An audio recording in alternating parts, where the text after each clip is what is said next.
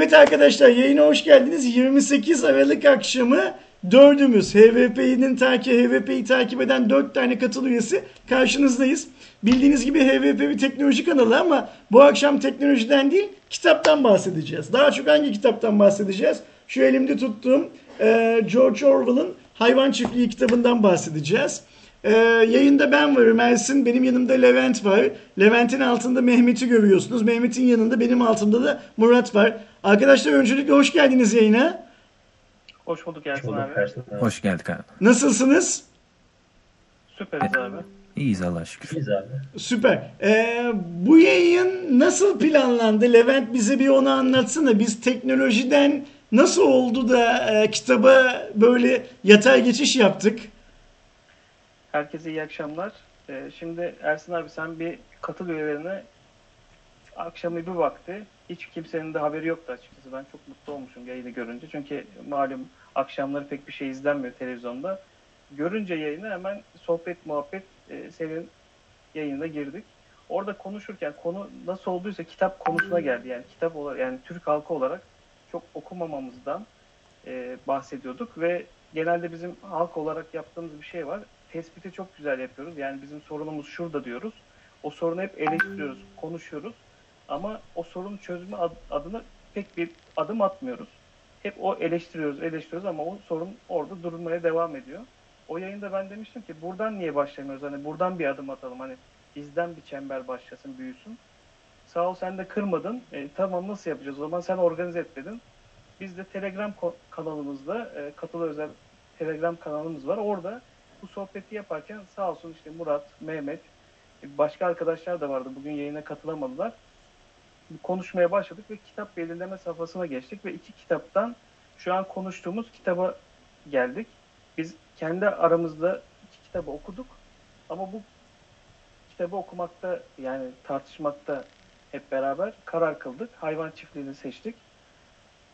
Arkadaşlar da e, şu an yani okudukları için, katıldıkları için onlara da ben senin nezdinde teşekkür ediyorum.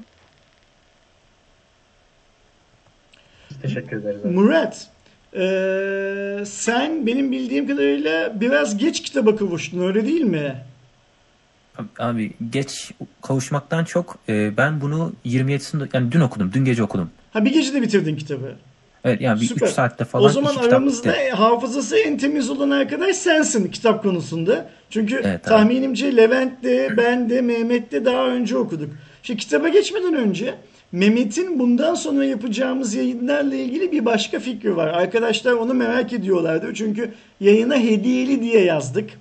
E, Levent, Levent diyorum Mehmet, şu hediyeli hikayesini bize bir anlatsana. Ne hediye vereceğiz bu akşam? Ee, şöyle Ersin abi, biz bu fikir ilk ortaya çıktığında da Levent abiyle hediye konusunu konuşmuştuk. Bugün de aramızda kısa bir konuşma geçti. Ee, öncelikle en başta bu fikir ilk ortaya çıktığındaki hediye kısmından bahsedeyim istersen. Ee, şöyle oldu yani, yani çok fazla penceresi var aslında bunun. Birincisi, insanları normalde alışkanlıkları olmayan herhangi bir şeye motive etme noktasında hediyenin faydalı olabileceğini düşündük. Çünkü e, ya hepimiz insanız. Burada hani okuyan okumayan ayrımını yapmaktan ziyade genel manada hani hediyeleşmek dinen de işte sosyal hayatı olan bizim gibi insanlar içerisinde çok fazla e, motivasyon sağlayabilen bir şey açıkçası. Ve bugün biz burada dördümüz aynı kitabı okumuş da olsak eminim ki dört farklı fikir, dört farklı bakış açısıyla okuduk. İnsanlara, çevremize anlatacağımızda bu kitabı dört farklı şekilde anlatacağız. Belki bizim zincir bizden başlayacak ama bizim sayemizde okuyan insanlar çok daha fazla insana tavsiye edecekler. Onlar farklı e, anlamda çıkartacaklar. Yani sonuçta şöyle düşünebiliriz. Nereye varacağını bilmediğiniz bir iyilik halkasının ilk halkası oluşmuş olacak. Şimdi motivasyon kısmının da dışında. E, yani sonuçta H V P ailesi adına güzel de bir hikaye olmuş olacak. Yani yıllar sonra da başkalarına anlatıldığında güzel bir hikaye sonunda bu kitaptan bahsedilmiş olacak. Önümüzdeki ayda e, Fahrenheit dört yüz elli bir'i e, okuyacağız ve Fahrenheit dört yüz elli bir üstünde konuşacağız. Bu akşam yayını izleyen üç tane arkadaşımıza da, şu anda Levent'in elinde zaten şey Fahrenheit dört yüz elli bir, üç arkadaşımıza e, okumamış olan üç arkadaşımıza bu Fahrenheit dört yüz elli bir'i bu akşam hediye edeceğiz arkadaşlar. Ama bir şartımız var. Hediye ettiğimiz arkadaşlarımız kitabı mutlaka bir ay içinde okuyacaklar ve önümüzdeki ay canlı yayına bizimle birlikte katılacaklar. Doğru mu söyledim Levent? Evet abi, planımız bu şekilde. Yani arkadaşlara hediye edeceğiz ee, ve onlar da bu halkaya katılacaklar. Hep beraber bu kitabı okuyacağız. Bir sonraki ayın programında inşallah onları da yanımızda görüp e, hep beraber bu kitabı tartacağız. Şimdi Fahrenheit dört yüz elli bir'i okumamış olan arkadaşlarımız ve kendisine hediye edersek okuyacak, önümüzdeki ayda yayına katılacak olan arkadaşlarımız chatten e, Levent'le kontak kurarlarsa, Levent'le kontak kurmak çok kolay. Et işaretine basıyorsunuz. Levent Orgun yazıyorsunuz. Levent doğrudan sizin yazdığınızı e, görüyor zaten. E, hangi üç arkadaşımıza hediye edeceğimize Levent karar verecek yayın boyunca. Yayının sonunda açıklayacağız.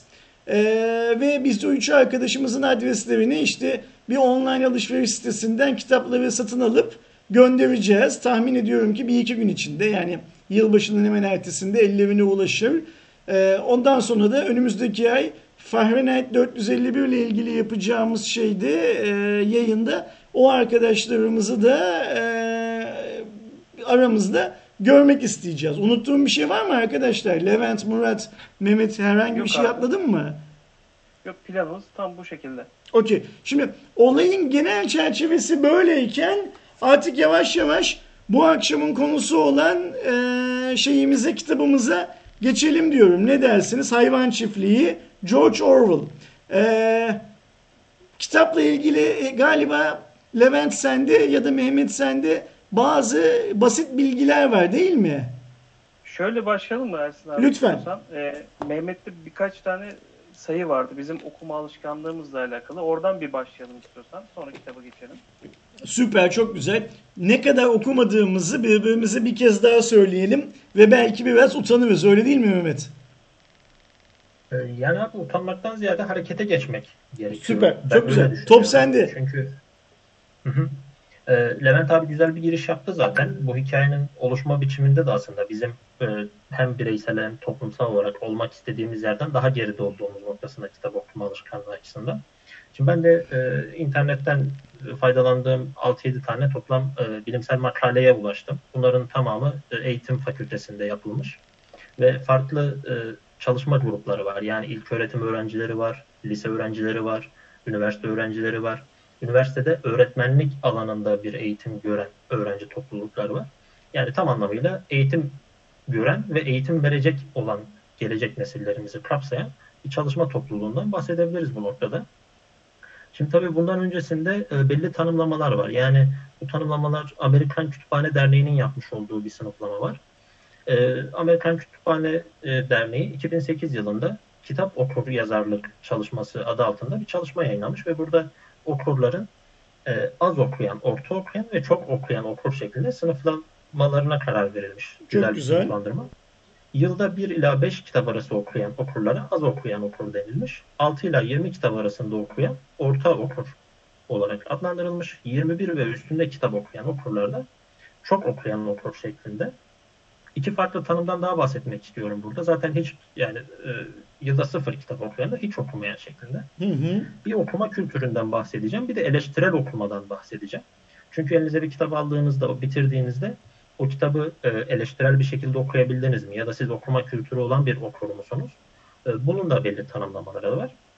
Okuma kültürü şu şekilde: okuma eylemini gerçekleştirdikten sonra siz ve toplumsal olarak bir eylem gerçekleştirildikten sonra okuduğunuz şeyin sizin yaşam tarzınıza bireysel ve toplumsal olarak ne kadar etki ettiği, eğer etki ediyorsa sizin okuma kültürünüz bireysel ve toplumsal olarak vardır diyebiliriz. Tamam. Eleştirel okumada şöyle: sizinle aynı fikirde olsun, farklı fikirde olsun, herhangi bir fikir içeren kitabı okuduktan sonra kitabı okumadan önceki fikirlerinizi gözler önüne serip, ardından kitapta okuduğunuz fikirleri gözler önüne serip, aradaki farkı mukayese edip, kendi fikirlerinizin eksik ya da yanlış olduğu noktalardan, onlardan vazgeçip okuduğunuz kitabın fikirlerine sahip olmanız ve bu noktada kitap bittikten ve siz bu düşünce aşamalarının tamamını geçirdikten sonra da farklı bir insan olmaya başladığınız ve bunu okuma kültürü haline çevirebiliyorsanız da burada da eleştirel bir okuma yapmış oluyorsunuz. Zihninizi kullanmış oluyorsunuz öncelikle. Şimdi bu tanımlamalardan sonra birkaç tane çok da e, sözü uzatmadan ve sıkıcı olmadan sayısal e, verilerle e, devam etmek istiyorum ben konuya. Şimdi öncelikle kitabın satın alma sürecinden başlayalım. E, Türkiye'de toplam yedi yüze yakın öğrenci içerisinde yapılan bir çalışmaya göre öğrenciler kitaplarının yüzde kırkı, yani yüzde kırk öğrenci kitabını kütüphanelerden temin ediyor. Ama bu çalışma iki bin on altı yılına ait. Daha güncelini bulamadım. Büyük ihtimalle pandemi döneminde bu oran çok daha düşmüştür kütüphaneler kullanılamadığı için. Bir de şeyi söyleyelim Hı. Mehmet, bu çalışmayı kimin yaptığını da tekrar söyleyelim. Ee, şöyle Ersin abi, şimdi çok fazla çalışma sonucunu derledim. Hı-hı. Tamamını ayrı ayrı olarak ben e, yorum olarak paylaşırım. Arkadaşlar yayından sonra teker teker görebilirler. Ama ha, tamam, süper. Hangi veri hangi çalışmaya ait net şu an e, ayırmam çok mümkün olmayacak. Ama tamamını yorum kısmından süper, paylaşırım. Süper, çok güzel. P D F linkleriyle birlikte. E, yüzde kırklık kütüphaneden temin etmeden sonra en sık ikinci kitap e, temin etme yolunda yüzde otuz beş virgül altı ile e, kitabı satın alma. Ondan sonra yakınlarından borç alma, ödünç alma vesaire bu tarz çok daha düşük yüzdelerle devam ediyor. Ardından peki öğrenciler okudukları kitabı nasıl seçiyorlar? Burada da yüzde yirmi beş ile en fazla oran tanıdık tavsiyesi şeklinde. Herhangi bir tanıdığınız size kitabı öneriyor. yüzde yirmi beşten sonra ikinci büyük olan internet sitelerinden tavsiye. İşte yorum siteleri var, eleştirmenlerin o kitap hakkında fikir beyan ettikleri siteler var internet sitelerinden. Ardından yüzde on bir dergi ve süreli yayınlardaki yorumlar. Ondan sonra da oranlar gitgide azalarak devam ediyor. Şimdi ülkemizde üniversite öğrencilerinde yılda on iki, yani ayda bir kitap okumayanların oranı yüzde doksan.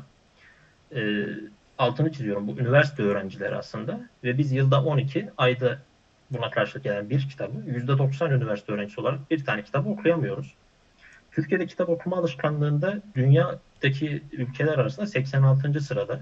Ki önümüzde hangi ülkeler var derseniz, mesela Yeni Zelanda çok önümüzde, Endonezya çok önümüzde, e, Mısır çok önümüzde, e, Afrika ülkeleri de var. Şu an tam onları not almadım ama yani e, birçok açıdan önünde olduğumuz ülkeler aslında okuma alışkanlığında önünde, ki bu da bizim aslında uzun vadede e, bu ülkelerin önünde kalamayabileceğimizin de aslında acı bir göstergesi ve acı bir reçete sonuçta. E, bunun haricinde ülkemizdeki öğrencilerin yüzde altmış biri yeni çıkan kitapları takip etmiyorlar. yüzde yetmiş üçümüz süreli yayınları takip etmiyoruz. Gazete, dergi, mecmu, hakkınıza gelebilecek her türlü şey. yüzde doksanımız ailesiyle birlikte kitap okuma alışkanlığına sahip değiller. Ki bu da üzücü bir oran. Aynı şekilde yüzde seksen üç öğrencimizin de evinde kişisel bir kütüphanesi yok. Yani bu fiziki bir kitaplık değil. İçerisinde kitaplarını bulundurduğu herhangi bir kütüphane. Yani illa işte bir marangozun yaptığı kitaplıktan bahsetmiyorum bu noktada. Ee, elimdeki sayısal veriler bu şekilde Ersin abi. Ee, yani bunların farkında olmak aslında yarın daha farklı olsun diye ya da yarını daha güzelleştirmek adına bizi daha motive edeceğini düşünüyorum. Çünkü insan bilmediği şeyi yok sayıyor. Bir şeyi ne zaman bilirseniz ve o konu hakkında ne zaman net bir tabloyu önünüze koyarsanız o zaman gerçekle yüzleşip yarın daha güzel olsun diye daha motive bir şekilde emek gösterebilirsiniz sonuçta. Ee, Murat, senin söylemek istediğin, kitaba geçmeden önce senin söylemek istediğin bir şeyler var mı? O üniversite ayda bir kitap okumayan üniversiteli kısmına ben de giriyorum herhalde. Ona öyle girdim. Mi? Maalesef. Tamam. Ee, belki böyle böyle senin en az ayda bir tane kitap okumanı sağlayabileceğiz ama. İnşallah. Süper. O zaman Ee, akşamın esas konusuna artık yavaş yavaş geçelim istiyorum. Arkadaşlarımız çünkü merak ediyorlardı.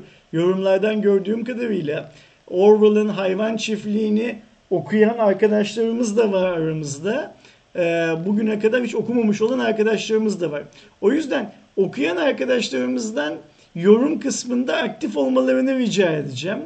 Ee, kitapla ilgili düşündükleri şeyleri, favori karakterlerini, çok spoiler vermeden kitabın hangi bölümünden çok etkilendiklerini ya da ne kadar süre önce okumuş olurlarsa olsunlar kafalarında e, kitapla ilgili hangi anlatılan hikayenin kaldığını ama spoiler vermeden eğer paylaşabilirlerse çok sevinirim. E, Levent, e, bizi izleyenlerden bir arkadaşımız Şeyma önümüzdeki ay yapacağımız yayına katılabileceğini söylüyor. Sizin için de uygunsa Fahrenheit'i hediye edeceğimiz ilk arkadaşlarımızdan birisi Şeyma olsun. Ee, tamam. Şeyma, senden ricam yayın bittikten sonra benim mail adresime ersin at h v p nokta com nokta t r'ye e, bir mail atman, şeye yazdım, chat'e yazdım. E, ya da e, yayın esnasında Levent de eğer kendi mail adresini yazarsa Levent'e bir mail atman. Böylece hızlıca e, Fahrenheit'in sana ulaşmasına şey yapalım, e, sağlayalım. Lütfen arkadaşlar Şeyma gibi e, bir sonraki yayına katılıp Fahrenheit'le ilgili bizimle görüşlerini paylaşmaya hevesli olan, niyetli olan, imkanı olan arkadaşlar chatte kendilerini şey yapsınlar, e, belirtsinler, görelim, gözümüzden kaçmasın. Levent, kitaba senle başlayalım. Tabii abi. Dinliyoruz seni. Chat ekranında bir de Umut diye bir arkadaşımız var. dokuz yaşındaymış. Yayına katılmasına annesi babası izin vermiyormuş. Hı hı. İznin olursa abi bu Hayvan Çiftliği kitabını ben de o arkadaşa hediye etmek istiyorum. O tamam. Süper. Mailini de atabilir arkadaş mailini. Ben senden alırım. Gerekli. Süper. Arkadaşa tamam. O, Umut da bana atabilir şeyini. Ne derler? Bana bir mail atsın Umut da. O, Umut'u da tekleyerek şuraya e, şey yapıyorum. Fakat burada sadece şöyle bir soru işareti var Levent kafamda. Umut'un ailesi canlı yayına katılmasına izin vermiyor ya. Bu bizim ancak saygı duyabileceğimiz bir karar. Acaba Umut'un ailesi Umut'un e, bu kitabı okumasına izin verir mi? Umut, ne dersin? Yani açıkçası e, yani bu Hayvan Çiftliği'ni hediye etmemdeki sebep de bu kitabın, yani şu an konuşacağımız kitabın aslında yediden yetmişe bir kesme hitap ettiğini düşünüyorum. Yani ne, ne kadar da olsa bin dokuz yüz kırk beşte yazılmış bir kitap ola, olsa da bu kitap, şu an konuştuğumuzda fark edeceğiz ki belki dünyadaki şu anki düzeni de anlatıyor ama kırk beş yılında yazılmış. O zamanki düzenden belki bu, bu zamana kadar aslında pek bir şeyin de değişmediğini, e, toplumların yönetilmesindeki psikolojide çok pek bir şeyin değişmediğini göreceğiz. George Orwell bu kitabı yazarken, gerçek adı da bu arada Eric Arthur Blair, kitabı yazarken dediğim gibi bin dokuz yüz kırk beşte yazıyor ve genellikle sosyalizmin bir hicvi gibi algılanıyor o zaman. Hatta birçok yorum okuduğunuz zaman kitapla, internetle alakalı işte o dönemki karakterler üzerinden her bir karaktere, kitabın içinde geçen bütün karakterleri birilerine benzetilmiş. Aslında bugün de okurken o birilerini başka birilerine benzetiyoruz. Yani çok da değişen bir şey olmuyor. Bu arada kata, kapakla alakalı ben bir konuşma yapmak istiyorum abi. Tuttuğun kapakta arkadaşlar pembe ve siyah rengin Hı-hı. ağırlıkta olduğunu görecekler. Oradaki pembeler, e, tabii bu benim yorumum, ne kadar doğru bilmiyorum. Biraz toz pembe hayallerden, ideallerden bahsediyor. Ama o siyahlıklar da E, kitabı okuduğunuz zaman o toz pembe hayallerin e, o siyahlıklarla nasıl buluştuğunu, nasıl çarpıştığını simgeliyor bence. Kısaca kitaba şöyle bir girişler yapayım abi. Sonra arkadaşlar da e, söz alsınlar. Lütfen. Kitap, kitaba başladığımızda bir hayvan çiftliğinden konuşuyoruz. Karakterler, işte domuzlar var, tavuklar var, koyunlar var, atlar var ve bunlar bir insanın çiftliğinde çalışıyorlar, üretiyorlar. Kendinden beklenenleri bir insan için üretiyorlar. Hı hı. Daha sonra orada idealist bir domuz var, Koca Reis. Kitabın başında bir hayalden, bir idealden bahsediyor. Diyor ki biz niye insanlar için bu emeği veriyoruz? Kendimiz için bu emeği verip kendimiz bu çiftliği yönetelim diyor. Ama maalesef ömrü vefa etmiyor bunları gerçekleştirmeye. Sadece bir fikir olarak kendi yaşadıkları hayvanlara bu fikri sunuyor. Daha sonra bu Koca Reis öldükten sonra konu artık domuzlar tarafından, yani Snowball var bir karakter. Snowball e, liderliği alıyor diyeyim size. E, tabii bu fikir hala bir köşede duruyor. Çok herkese hoş gelen bir fikir. Ama nasıl gerçekleştireceği e, çok da e, bilinemiyor açıkçası. Ve bir anda e, günün birinde insanlara karşı bir isyanla e, artık buralarına gelmiş diyeyim. Öyle bir durumda hep birlik olup e, bir isyan başlatıyorlar. E buradan söz devam etmek isteyen varsa istiyorsanız burada... Aslında şey, yönetime karşı bir isyan başlatıyorlar, öyle değil mi? Evet. Hı hı. Mehmet? Efendim abi? Ee, Levent'in bıraktığı yerden sen devam etmek ister misin? İstiyorsan Levent'in anlattığı gibi hikayeleştirerek anlatabilirsin bize kitabı. İstiyorsan da e, hani böyle e, çok kitabın hikayesine girmeden aslında bize ne anlat ne anlatmak istediğini söyleyerek devam anlatarak devam edebilirsin. Şöyle, yani şimdi Levent abiden söz alınca, Levent abi sağ olsun beklentileri bayağı bir yükselttiği için kendisinin güzel anlatımı kadar olmayabilir ama şimdi şöyle abi, e, öncelikle ben bu kitabı ilk kez lise birdeyken edebiyat öğretmenimiz, o zaman e, yazılıda yirmi puanlık kısmı bu kitaptan yapacağı için sınıfça hepimizi okutmuştu. İşte o dönemde on beş yaşlarında falandım sonuçta. Ve şundan çok eminim. Ben on beş yaşında bu kitabı okuduğumda şu an anladıklarımı anlamamıştım. Hmm. Yani e, az önce Levent abinin söylediği yediden yetmişe herkesi kapsaması aslında e, biraz da bundan. Yani herkes farklı şeyler anlayabiliyor bu kitaptan. Ha, şimdi Umut için şöyle farklı bir kitap önerilebilir. Çünkü hani Umut bu kitabı evet okuyabilir. Mesela George Orwell'ın bin dokuz yüz seksen dördü gibi değil. Daha anlaşılabilir bir kitap. Daha e, anlatımı sade. Ama sonuçta bizim anlayabileceğimizden çok daha sınırlı şeyleri anlayabileceği için ileride yaşı büyüdüğünde o zaman tekrar okumasını tavsiye ederim en azından. Biz ben, bence biz Umut'a şimdilik, Umut da bu bunu anlayacaktır. Ee, bu kitabı hediye etmeyelim. Umut kendi evindeki ailesinin seçki, seçtiği, ailesinin onay verdiği kitaplardan neler varsa onları okumaya devam etsin. Biraz daha büyüyüp kendi kitap zevki oluşmaya başladığı zaman zaten eğer canı bunu okumak isterse mutlaka okuyacaktır diye tahmin ediyorum. E, Levent abinin kaldığı yerden de devam edecek olursam abi, Levent abinin bahsettiği üzere bu normalde insanların olduğu bir çiftlik. Ondan sonra işte Koca Reis'in fikirlerini, Koca Reis öldükten sonra devam ettiren, önce fikir bazında yaşatan hayvan çiftliğimizin hayvanları var. E, bir noktadan sonra bu idareye, yönetime ve kendilerinin aslında bu şekilde kullanılışına itirazları. Çünkü e, temeli olmayan bir itiraz da değil bu aslında. Yani düşündüğünüzde işte sürekli emek veren onlar ama belli bir kitle sizin verdiğiniz emeğin karşılığını alıp götürüyor. Ve bu noktada siz emeğinizin karşılığını göremiyorsunuz aslında. İtiraz edilen temel şey de bu. Hani e, biz her şeye sürekli itiraz edelim. Bazında bir itiraz değil aslında kitapta bahsedilen. E, bu kalkışma başarıyla sonuçlanıyor. Çiftliğin sahibi olan insanlar oradan uzaklaştırılıyorlar bir şekilde. Hı hı. Ve ondan sonra da en başta her şey çok güzel olarak görünüyor olsa da, çünkü sonuçta sizin memnun olmadığınız bir düzen ortadan kalkmış ve o noktada siz tamamen artık söz sahibisiniz. Yeni kural kurucu sizsiniz. Her şeyi kendi ve sizinle eşdeğer olan e, topluluk için güzel şekilde dizayn edebileceksiniz. Ama bu noktada da tabii şu karşımıza çıkıyor. E, Yani muhtemelen hak verecektirsiniz hem siz hem izleyenler. E, herhangi bir toplulukta e, otoritesizlik aslında olabilecek en kötü otoriteden de kötü bir şey. Çünkü bu noktada şöyle oluyor. Sizin elinizde yetki yokken, yani e, Mehmet sen atıyorum bu apartmanın yöneticisisin. Sen burada ne yapmak istersin diye size sorulmadan önce sizin çok fazla fikriniz var aslında. İşte ben buraya gelince şöyle yapacağım, ben buraya gelince böyle yapacağım. Ama ne zaman sizin elinize yetki verilse ve siz bu konuda görevlendirilseniz, nihayetinde hani makam dediğimiz şey, koltuk dediğimiz şey bir noktada insanları motive eden ve siz ona sahip olduktan sonra da geçmişinizi unutmanıza sebep olabilecek, insanı biraz da hırslandırabilen bir şey aslında. Kitabımızda da aynen böyle oluyor. Yani ortada bir otoritesizlik var. Bütün hayvanlar eşit gibi görünen bir topluluk var. Ama sonuçta kendilerini daha zeki olduklarını düşünen bir hayvan topluluğu ki bu kitabımızda domuzlardan bahsediliyor bu sınıf.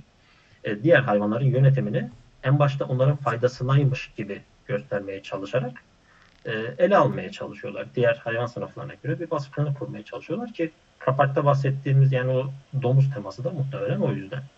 Süper. Ki, Mehmet, burada lafı Murat'a vermek istiyorum ama sözü vermeden önce chat'te biz bu kitabı okuduk diyen arkadaşların da kitapla ilgili bizimle ve yayını izleyen arkadaşlarımızla ilgili ufak tefek bazı şeyler paylaşmalarını rica edeceğim. Murat, senden şunu öğrenmek istiyorum öncelikle. Kitabı unutalım. Yani işte bugün burada Hayvan Çiftliği, George Orwell'ın Hayvan Çiftliği ile ilgili konuştuğumuzu unutalım. Sen biraz önce şey dedin ya, ben ne yazık ki e, haftada, ayda bir kitap bile okumayan üniversite öğrencilerinden bir tanesiymişim bu araştırmaya göre dedin. E, Mehmet'in e, bizimle paylaştığı araştırmaya göre. E, ama buna rağmen diyorsun ki kitap dün elime ulaştı, bir gecede okudum. E, bu kadar hızlı bitireceğini tahmin ediyor muydun kitabı? Ya abi ben eskiden küçükken çok okurdum. Hı hı. Bu büyüdükçe kitap okuma şeyi bende azaldı. Yoksa normalde beşinci sınıfta ben dört beşte yılda yetmiş seksen kitap bitirdiğimi biliyordum. Sonra yaş büyüdükçe kitap okuma bende bayağı bir azaldı. Hatta bu sıralarda hani internet yokken, hani çok önemli bir detay bence bu. İnternet hı hı. yoktu bizim evde bir ara. Bir dokuz yüz sayfalık mı bir kitap vardı. Ben onu bir haftada bitirdim mesela internet olmadığı için. Biraz da bu internet bizi çok kitap okumaktan alıyor gibi geliyor bana. Ben senin bu söylediğine katılıyorum, biliyor musun? Yani internet eğer e, olmazsa hayatımız çok zor. Ama e, internetin olduğu zaman da bazı başka şeylere zaman ayıramadığımızı düşünüyorum ben de. Mesela m, spor yapmaktansa e, bilgisayar ekranının karşısında zaman geçirmeyi ya da işte kitap okumaktansa senin verdiğin örnekteki gibi bilgisayar ekranının karşısında zaman geçirmeyi tercih edebiliyoruz. I am beyaz nickli, I am beyaz, herhalde beyaz diye tahmin ediyorum. Nickli arkadaşımız kitapta çok karışık şeylerin basit bir çizgi filmmiş gibi basitçe anlatılmasına bayıldım, efsaneydi demiş. Kitabı okuyan arkadaşlarımızdan bir tanesi olduğunu anlıyoruz bu şeyde. Murat, sen ne düşünüyorsun şeyle ilgili? Orwell'ın Hayvan Çiftliği ile ilgili? Abi çok sevdiğimiz bir ülkenin çok güzel bir tasviri ya. Hele özellikle sonları. O olmasaydı biz yapamazdık. Onun sayesinde oldu bu işler. Hatta bir hani spoiler olacak bilmiyorum.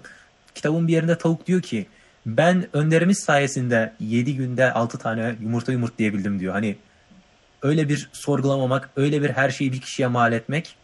Hani çok güzel bir tasvir. Ben çok beğendim o konuda. Ve her şeye, bütün düzenlere uyabiliyor bu kitap. Sadece bizim düzenimiz, bizim sevdiğimiz ülkenin düzenine değil. Bir şey soracağım sana. Şeye katılıyor musun? Biraz önce Mehmet aynısını söyledi. Mehmet söylemeden bir süre önce de yanlış hatırlamıyorsam Abdullah chat'te aynı şeyi yazmıştı. Bu kitap dedi farklı yaş gruplarında farklı konjektürlerde okunduğu zaman farklı farklı anlamlar çıkartılabilecek bir kitap dedi. E, sen buna katılıyor musun? Yani abi belli bir yaşı geçtikten sonra, belli bir tecrübe edindikten sonra ben herkesin aynı anlamı alacağını düşünüyorum. Belki küçük yaşlarda başka anlamları uyandırabilir de. Mesela benim yaşım ve sonrası için, hatta daha küçükleri bile hep aynı anlamı alacaktır. Hep aynı şeyi görecektir diye düşünüyorum ben bu kitaptan. Yani yirmi yaşındaki de neredeyse aynı şeyi anlar, yetmiş yaşındaki de neredeyse aynı şeyi anlar bence. Anladım. Her üç konuğuma da aynı soruyu sormak istiyorum. Sizce arkadaşlar bu kitap otoriteye bir baş kaldırır mı? Yoksa otoritenin yerini alma çabası mı? Hangisi olarak görüyorsunuz? Abi ben şöyle gireyim. E, otorite bir başkaldırı değil aslında. Bu kitabı okuduğumuz zaman, okurken e, karakterlerin aslında o işte koyunların, o çalışkan atın, işte bu e, fikir üreten, kendilerine yönetime e, yönetmeye hak gören domuzların aslında hayatımızda bir şirket düşün ya da bir e, toplum düşün. Bunların aslında aramızda olduğunu ve bazı rolleri e, sahiplendiğini görüyoruz. Hani ben açıkçası bir başkaldırıdan ziyade bunları görmek, hani bunlarla karşılaşmak, yani bir koyunun yaptığı harekette ya da demin Murat'ın söylediği gibi tavuğun davranış tarzında aslında bir dönüp baktığım zaman, işte bu yaşta baktığım zaman başka bir şey görüyorum. Belki e, ilkokul çağında ya da ortaokul çağında okusaydım bu kitabı, belki sınıf içindeki bu karakterleri orada hmm. e, yansımalarını görecektim. Şu anda yaşadığım çevrede, yaşadığım iş yerinde, yaşadığım toplumda karşılıklarını görüyorum. Açıkçası hani bir başkaldırı değil ama bizi bize anlatan neredeyse bir kitap gibi olmuş diyebilirim. Yine sırayla gidelim. Mehmet, sen ne düşünüyorsun bununla ilgili? Ee, abi şöyle düşünüyorum. Yani sadece bir başkaldırı olarak görmek ya da otoriteyi ele geçiriyor olarak görmek aslında e, biraz sınırlandırıyor bence meseleyi. Şöyle ki Mesela bu kitap e, toplam kaç sayfa? Aklımda değil ama şöyle hemen bir bakayım. yüz ellilerde. yüz elli çok, sayfa. Çok kalın bir kitap değil. Bakalım şöyle. Tam yüz elli bir sayfa. Şeyle beraber, son sözüyle birlikte. Mesela bu kitap yüz elli sayfa değil, bin beş yüz sayfa olsaydı, hı hı. yani biz kronolojik olarak bu olayları devam ettirseydik. Başta insanların otoritesine karşı koyan hayvanlar, ondan sonra domuzun otoritesine karşı koyan hayvanlar, ondan sonra atın otor- otoritesine karşı koyan hayvanlar. Ya yani bu böyle sürüp gidecekti. Aslında bence burada asıl verilmek istenen mesaj bu düzenin ortadan kalkması gerekti. Yani o anlık otorite değil. Yani e, elinde yetki olan insanların altındakileri hor görmemesi, yani hem yönetenin yönetmeyi bilmesi, hem yönetilinin de yönetilmeyi bilmesi. Ya ben bu kitabı bitirdikten sonra öğrendiğim en önemli şey şu oldu. Hani e, bir gün elimde yetki olursa, insanların bir gün benim otoritemi devirmeyi kendilerinde hak göreceği bir düzen kurmamak, elimde insanları yönetecek yetkim olmazsa da insanların beni kullanmasına sebep olacak hiçbir otoritenin varlığına aracı olmamak.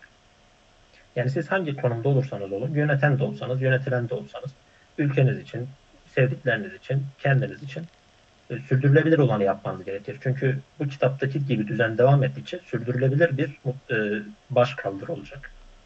Murat? Sürdürülebilir bir başkaldırı da olmamalı. Ya kitap çeşitli hayvan gruplarıyla bize hayatın gerçeklerini anlatıyor. Koyun.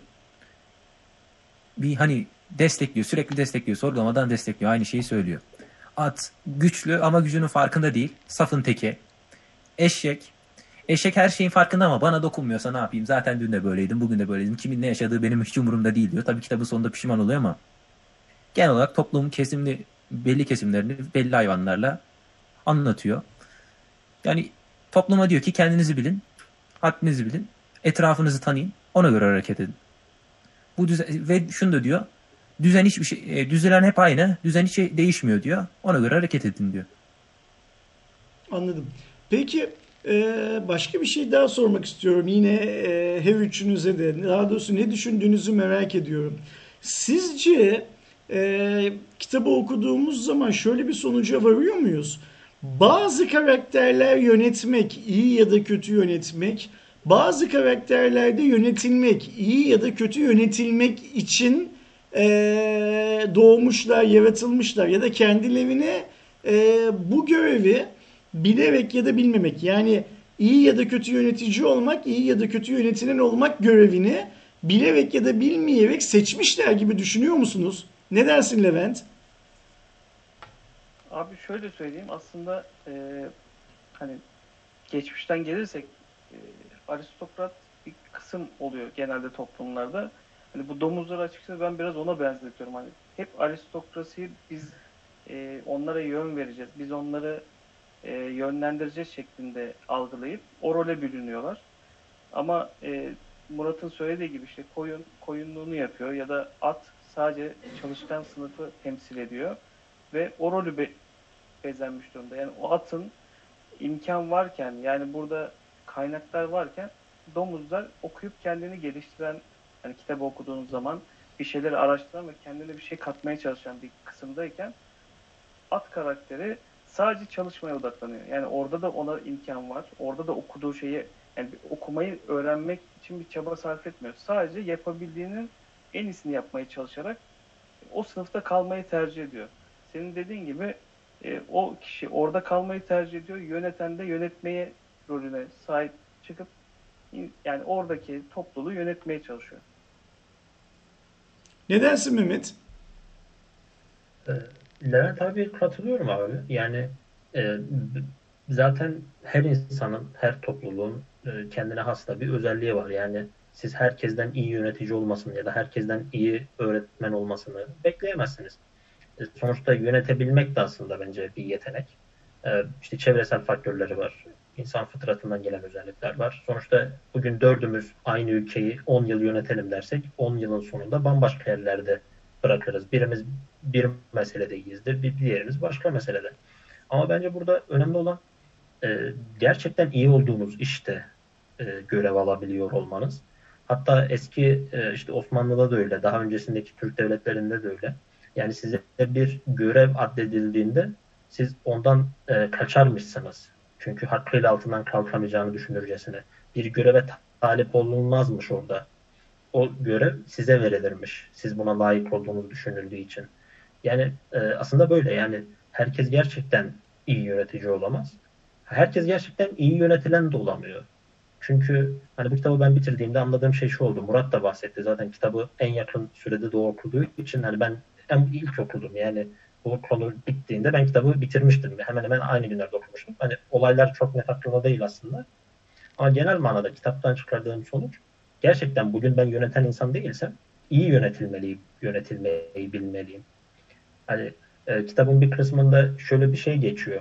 E, bu hayvan çiftliğinde insanların otoritesi yok edildikten sonra ortada domuzlar yavaş yavaş ipi eline almaya başladıklarında e, ineklerden sağlanan sütler bir gün kayboluyor. Ondan sonra da bu sütün e, aslında domuzlara verildiği ortaya çıkıyor. Ve şunun izahı yapılıyor. Yani biz böyle olsun ister miydik? E, biz sizin elinizden almıyoruz bu sütü. Biz sizi daha iyi yönetebilmek için içiyoruz. İşte bu bana şunu gösterdi. Yani gerçekten bizim tek açıdan değil, bir at gözlüğüyle değil, her açıdan da yönetilmeyi bilmemiz gerekiyor. Ve biz yönetilmeyi bilmediğimiz sürece, sadece bu bizim için de değil, dünyadaki bütün ülkeler için bence böyle. Yani yönetilmeyi bilmeyen bir halkın yöneticisinden şikayetçi olmaya da bence hakkı yok. Çünkü bir yerde e, Peygamber Efendimizin hadisi de var, dini bir bakış açısı da sunabiliriz ortada. Nasıl olursanız öyle yönetilirsiniz. Özet, e, şeyin, özetim bu olsun yani. Anladım. Ee, Murat, Gökhan biraz önce chatte şöyle bir şey yazdı. Asıl anlattığı da liderlerin hep sonradan birbirine benzediği dedi. Sence kitabı okurken liderlerin sen de sonradan birbirine benzediğini fark ettin mi? Yoksa sadece liderler değil, lider olmayanlar da sonradan birbirlerine benziyorlar mı? Ya lider olmayanlar hiç değişmiyor ki. Ne hakkını biliyor, ne haddini biliyor. E, ikisini de bilmeyince lideri de denetlemiyor. E lider boş buldum meydanı, zaten hiçbir sesini çıkaran olmuyor diyor. Bu toplumun kendi hakkını bilmemesi tamamen. Hakkını sen bilmiyorsan, sorulamıyorsan sana biri niye şey yapsın? Zaten adam kötü niyetli. O liderlere benzememesinin toplumun gevşekliği olduğunu düşünüyorum ben. Çünkü her insanın içinde bir kötülük damarı vardır. Kötülük damarını dış etmenler belirler daha çok. Sen hani bu kadar çok boş sahip olursa o kötülük damarı açılır da açılır. Güçlenir de güçlenir. Ben Gökhan'ın söylediğinden ama sanki o kötülük damarının ilk başlarda çok önde olmadığını, zamanla o kötülük damarının öne çıktığını anlatmaya çalışıyor diye düşünüyorum. Şeyde kitapta. Sen de kitapta buna şahit oldun mu? Oldum abi de. Hani biraz da diyorum ya, alanı boş buluyorlar. Hı hı. Alanı boş bul, alanı boş bulmasalar bu kadar rahat diğer önceki liderlere benzeyemezler bunlar. Anladım. Biraz oraya kim gelse sapıtır. Hani o gücü, ben, o şeyi bulduktan sonra kim olsa sapıtır. Ben kitapla ilgili şöyle bir şey düşünüyorum. Ee, sizlerin bu düşünceme ne derece katılıp katılmadığınızı da merak ediyorum açıkçası. Ben e, hani bu İlk e, çiftliğin insanların elinden geriye alınması sürecinde tüm hayvanların hmm, kendi güçleri yettiğince ettikleri bir mücadele var ya, o mücadelenin çiftliğin yönetilmesi sırasında, yani o katılımcılığın daha doğrusu çiftliğin yönetilmesi sırasında hayvanlar tarafından sergilenmediğini e, ve bu yüzden de e, domuzların daha da zeki olmalarının verdiği avantajla ortamı biraz daha boş bularak istedikleri gibi at koşturduklarını düşünüyorum. Siz bu şeyle ilgili ne düşünüyorsunuz arkadaşlar? Murat, senden başlayalım bu sefer de. Yani abi bir gazla çalışıyorlar. Bir devamlılık, bir stabilite, bir kararlılık yok. En başta hadi tamam yapalım, sonrası gelmiyor. Herkeste o sabır, herkeste o devamlılık yok. Oradan yürüdü zaten, yavaş yavaş çözülmeler başladı. Öncesi unutturulmaya başladı yalanlarla. Ben yine diyorum hani bir kişiye atfedemeyiz bu suçu. Yani bir topluluğa veya iki tarafta suçlu bir seviyede. Mehmet, sen ne dersin? Aynen öyle abi. Murat güzel özetledi. Çünkü nihayetinde yani kitabın başına baktığınızda isyan eden topluluğun içerisinde bir sınıf domuzlar. Kitabın sonu anlattığım gibi hani yüz elli sayfada kitap bitmeseydi, yüz elli bir, yüz elli iki, yüz elli üç devam etseydik bir noktada hayvanlar, domuzların haricindeki hayvanlar anlayacaklardı ki aslında ilk yaptıkları ayaklanmadan çok daha kötü durumdalar. Çünkü bu sefer kendi aralarından birileri başına bunu getirdi. Ee, yine bir ayaklanma olacaktı. Ee, kitap yüz elli sayfada bitmeseydi, yani üç yüz sayfada bitmeseydi, dört yüz elli sayfa olsaydı bu sefer atların e, yaptığı zulüm bir başka hayvan sınıfı tarafından bastırılacak, başkaları gelecekti. Ee, yani burada bu işin bir sonu yok. Hani Murat'ın da anlattığı gibi yani nihayetinde aslında herkes o an kendisine biçilen rolü oynamakla yükümlü. Birileri yönetmekle, birileri yönetilmekle. Herkes aslında kendi imtihanını veriyor bir noktada. Anladım. Levent, sen ne düşünüyorsun? Abi ben bu konuya şöyle bir cevap vereyim. O mücadeleden sonra biliyorsunuz ki kitapta yedi tane kural Hı-hı. konuyor ortaya. Onları böyle kısaca okuyabilir miyim abi? Lütfen. Hem e, o kurallar ilk o mücadeleden sonra ne halde o hayvanların yönetimine geçip e, birileri otoriteyi ele aldıktan sonra ne olmuş onu söyleyeyim. Lütfen. Mücadeleyi kazanıyor hayvanlar. Diyorlar ki iki ayak üstte duruyan, yürüyen herkes düşman bilinecek. İkinci kural, dört ayak üzerinde yürüyen ya da kanatları olan herkes dost bilinecek. Üçüncü kural, hiçbir hayvan giysi giymeyecek diyor. Değişmeyecek, yani bu halinden değişmeyecek. Dördüncü kuralda hiçbir hayvan yatakta yatmayacak diyor. Yani ev orada bir aslında şey, erki temsil ediyor, o çiftlik evi. Oraya hı hı. biz geçmeyeceğiz, orada yaşamayacağız diyorlar. İnsanlar gibi olmayacağız diyorlar ama iz, okudukça o domuz e, erkinin oraya evrildiğine, işte sütleri kendileri için, onları yönetebilmek için ayrıcalıklar edindiğini görüyoruz. Ama burada e, şuna geliyor iş, hiçbir hayvan yatakta yatmayacak diye bir kural koyuyorlar ama sonra aralarında bir tane böyle spiyoncu dediğim Skruller diye bir karakter var. Diyorlar ki siz evde yatıyorsunuz, yani bu ne iş? Hani yatılmayacaktı.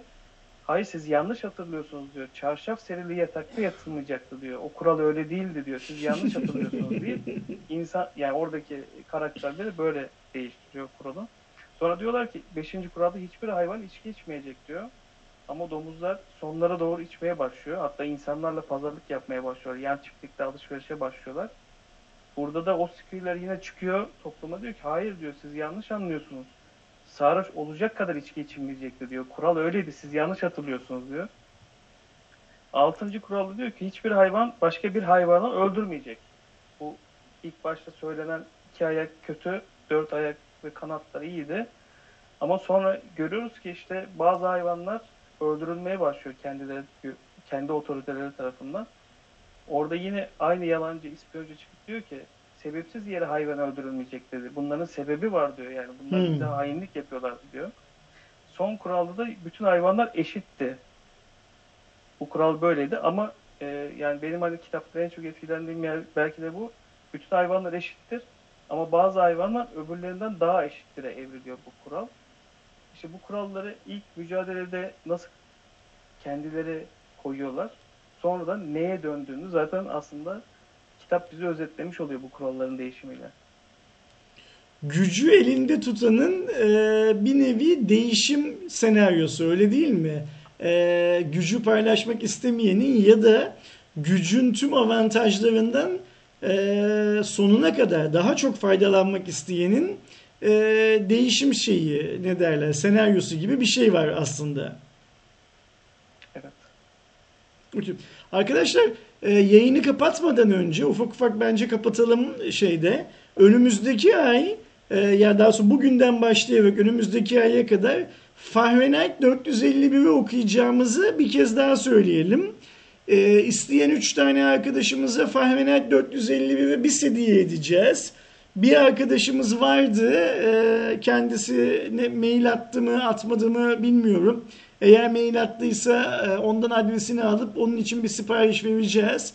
Eğer önümüzdeki ay boyunca Fahrenheit dört yüz elli bir'i şu an Levent elinde tutuyor, okumak isteyip ardından da canlı yayına katılıp bizim yaptığımız bu sohbete katkıda bulunacak olan arkadaşlar varsa onların da şeylerini açığız, tekliflerini açığız. Şimdilik chat'teki birçok arkadaşımızın şikayet ettiği gibi çok az insanla devam ediyoruz yayına.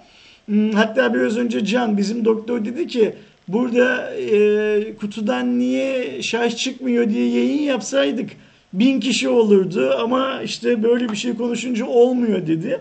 Şimdi az olmasının şöyle bir güzel yanı da var bana soracak olursanız.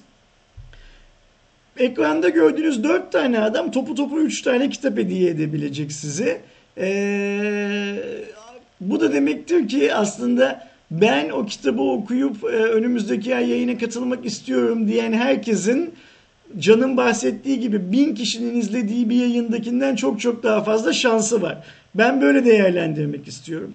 E, Levent ben bu e, duyuruyu yaptıktan sonra bir iki arkadaşımızın ben isterim diye yazdığını gördüm chatte. E, nasıl kontak kursunlar bizimle? Yine şey mi yapalım? Benim mail adresimi mi yazalım? Evet abi chat'e yazarsan. E, zaten bir kişiye galiba ilk başta vermiştik. Bir kişiye vermiştik. Kendisi mail attı mı atmadı mı bilmiyorum. Umarım atmıştır. Şuradan bir cep telefonumdan bakayım. Gelen bir mail var mı öyle diye. Ee, şu an için bana gelen bir mail yok. Ee, sanki üç kişiye şey yapabiliriz. Ee, verebiliriz diye hala şey yapıyorum, düşünüyorum.